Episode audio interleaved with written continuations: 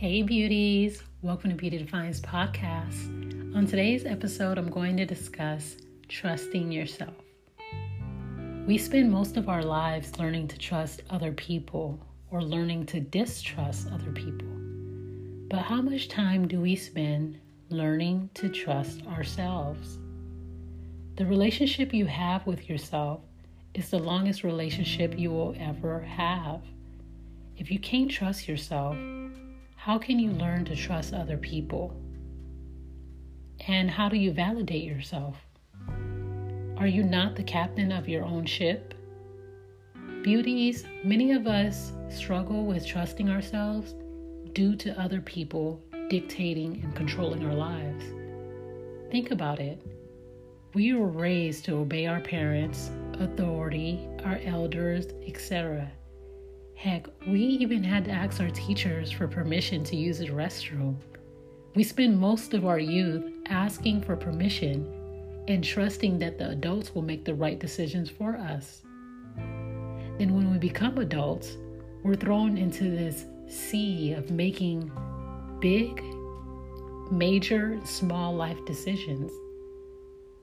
Some of us become stuck, some of us swim, and others sink. Some of us will need our loved ones to help us to make big decisions throughout our lives. And there's nothing wrong with seeking advice. In fact, it's great to have people that are willing to help you make decisions.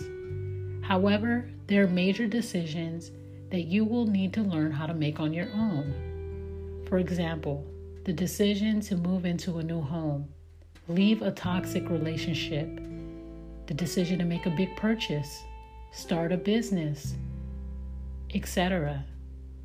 Other people may give you advice, but you must learn to make a final decision, especially if you're the only one left to deal with the consequences. There are decisions that you make that will only affect you. For example, if you want to learn to start your own business and you need a $100,000 loan, sure you can ask other people for advice, but your name is on that contract. So only you will be required to make that $100,000 payment. If you default, you are dealing with the consequences, not the people that you asked for the advice. If you don't have a safety net in life, or a cushion, or a pillow to fall on, you should learn to trust yourself even more than anyone else on this planet. Because there are people in this world that have safety nets. But if you do not have a safety net, you should definitely learn to trust yourself. People that master the art of trusting themselves often reap the most benefits in life. You don't have to be extreme, and you don't need to make all decisions on your own. But you also shouldn't seek advice for every single decision that you make. Being indecisive comes with its own sets of consequences. Learning to trust yourself will make you more decisive in your decision making. I personally had to learn how to trust myself throughout the years, and I realized that I want to make more decisions, good and bad, so I can grow and learn. Learning to trust yourself requires practice. Here are some ways you can learn to trust yourself. The first way is to be yourself. You can become more of yourself when you listen to your own voice. Some of us don't know the sound of our own voice because we spent most of our lives listening to other people. You must become comfortable with who you are. Becoming comfortable with the sound of your voice is extremely important because if you don't, you'll be like a sheep or just a robot that listens to any sound that comes about. Listen to that voice inside your head. Listen to your intuition more frequently. I uploaded an episode a couple of months ago on listening to your intuition, you should check it out. I explain the art of intuition and why it's important to listen to that inner voice and that deep gut feeling, that vibration that you experience on the inside, that gut feeling you get when something is wrong or right, or when something good or bad is going to happen. You must learn the sound of your voice in your head. Why? well, because this world is a chatterbox. One person tells you to go right, the other person tells you to go to left, the other person says stop, someone else says jump, and you say how high. Now you are just lost and confused, wandering in this world. Learn to listen to your own voice and discern right from wrong. Speak affirmations to trust yourself more. And know your strengths because we're all good at something. The next tip, number two, is to take risk.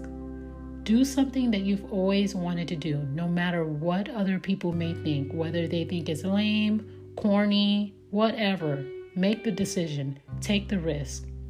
There will be a time in your life where you have a very strong feeling about something, a major decision. It will be a strong gut instinct. Just go for it. Think about investors, think about millionaires. They calculate and make risk and they take risks. So, part of taking risk is creating a risk as well. Sometimes you are one risk away from your greatest blessing. Take the chance. Sometimes in life, you are one risk away from breaking a generational curse. You need to learn how to bet on yourself. You need to jump. You have nothing to lose. You have nothing to lose. I remember having a conversation with a gentleman a few weeks ago, and we were talking about debt. We're talking about going to college and getting a career or starting your own business. And I remember he told me something. He said, first generation college students, especially first generation people with careers, if you're the first in your family to have a career, to go to college, to write a book, if you're the first to do anything, you are going to take, most likely, not all the time, a substantial amount of debt. You're going to have a substantial amount of debt because you're going to take a certain risk that has never been taken before and you don't have a blueprint.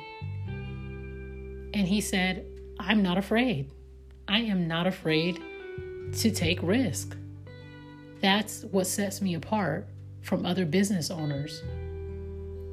And I couldn't help but think in my own situation, I'm the first to go to college in my family. I'm the first attorney in my family. And I thought about all the risk and the sacrifices that I had to make but the risk and the sacrifices that the previous generation made as well, because I'm also a first generation American.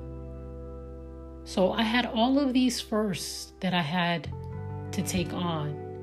But when he said he's not afraid, it made me think about the cushion, the safety net, and how many of us do not have a safety net, and we should learn to trust ourselves the most because whatever decisions we make, we have to deal with the consequences head on. Don't be afraid. You have nothing to lose and everything to gain. You must have faith that you can learn to trust yourself and that you're only going to push the next generation forward by the decisions that you make. Tip number three don't seek approval and permission in all of your decision. Again, it's okay to ask for advice. In fact, it's amazing to be able to ask an expert or someone that has experience for advice. There are times you may want advice and opinion from others, but ultimately, you're going to have to learn to make some major decisions independently. And it feels good when you make a decision that was right for you. Because truth is, people will give you good advice, but there are also people that will scare you into going to another direction. Tip number four is to forgive yourself. If you made a bad decision or a mistake, see, a bad decision and a mistake are not the same thing. A mistake means that you unintentionally did something, whereas a bad decision means you intended and you knew what you were going to do, but you still made that decision either way. I like to distinguish the two of them. you have to know that you're making the best decision for you. At the end of the day, whether it was a mistake or a bad decision, you need to learn how to forgive yourself. You must invest time in learning to trust yourself again. The same way you forgive people for hurting you, why not learn to trust yourself? Why not learn to forgive yourself for you hurting yourself? Talk to someone, meditate, journal, write it out. Write out why you made this decision that you made and learn from it. Learning to trust yourself means that you will not give up regardless of the decision. Tip number five is to be confident. Trusting yourself requires self confidence. You have to know that you're doing the best for you. Again, ask yourself Am I doing what's best for me? And who am I accountable to? Beauties, many of us are accountable to someone, but if you don't have a family, I think that you're probably in one of the best positions because you're not accountable to anyone. You can definitely make big decisions without consulting with anyone. So, the best time to learn is when you don't have a family, is when you're a young adult to make those decisions. You also have to face your fears. Think logically before you make a great decision. Beauties, you should learn to trust yourself more than you trust anyone else on this planet. That is a very high bar. That's a very high standard to trust yourself. When I meet people that are very confident in walking in their purpose, most of the time they trust themselves. That's what sets them apart from other people. When you hold yourself to a higher standard, you trust yourself more and more. You must look at the woman in the mirror and ask yourself why you made the decision and how can you grow from that particular decision. Beauties, when you trust yourself, you empower yourself. You become more secure in who you are and who you've been called to become when you learn self trust. Beauties, I hope you learned more about trusting yourself. Stay tuned for my next episode. I love interacting with my audience. Please email me at beautydefine139 at gmail.com. Also, you can leave a voice message on Beauty Defines podcast to show your support. I appreciate you. As always, you are fearfully and wonderfully made.